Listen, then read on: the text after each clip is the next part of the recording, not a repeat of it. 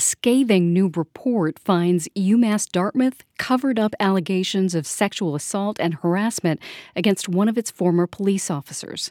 WBUR's Walter Wuthmann joins us now with the details. Good morning, Walt. Good morning, Rupa. Thank you so much for being here. Can you break down for us what this new report says? So, the report found the school allowed Officer David Loudon to quietly resign. He was then able to continue his career in law enforcement in the town of Blackstone near the Rhode Island border. That's where WBUR found Loudon last year, working with students as a school resource officer and assigned to investigate sexual assaults. Loudon resigned, and Blackstone officials launched an investigation after WBUR raised questions about his past. Now, if I remember correctly, Loudon was first accused of sexual misconduct 13 years ago. Why is this coming out now? That's right. Last year, I was working on a project about police officers who are fired or forced to resign and go on to find jobs at new departments in Massachusetts.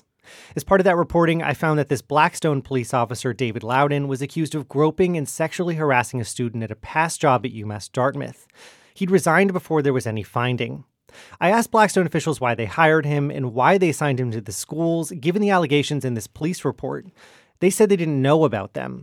They reassigned Loudon and hired an outside firm to investigate. And what did that investigation find?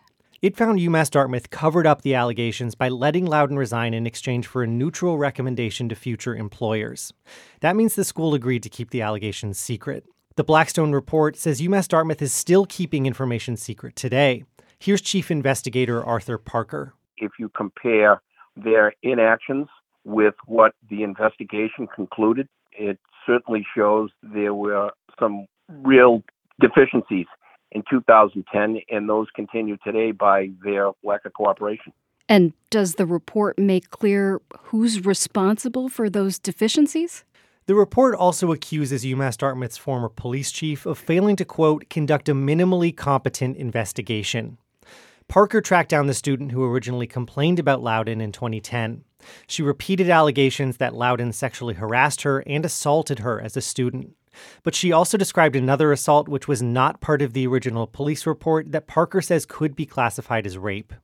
Still, the report says there's no evidence UMass ever launched a criminal investigation or notified prosecutors. It also says Loudon had a sexual relationship with at least one other student in violation of department policy. The report found Loudon even had sex with students in his cruiser and university housing when he was supposed to be on duty.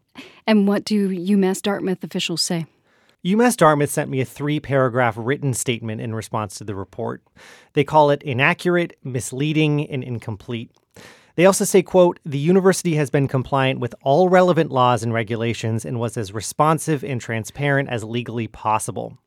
But notably, they didn't specifically dispute the claim that the school agreed to give Loudon a neutral review or failed to conduct a criminal investigation.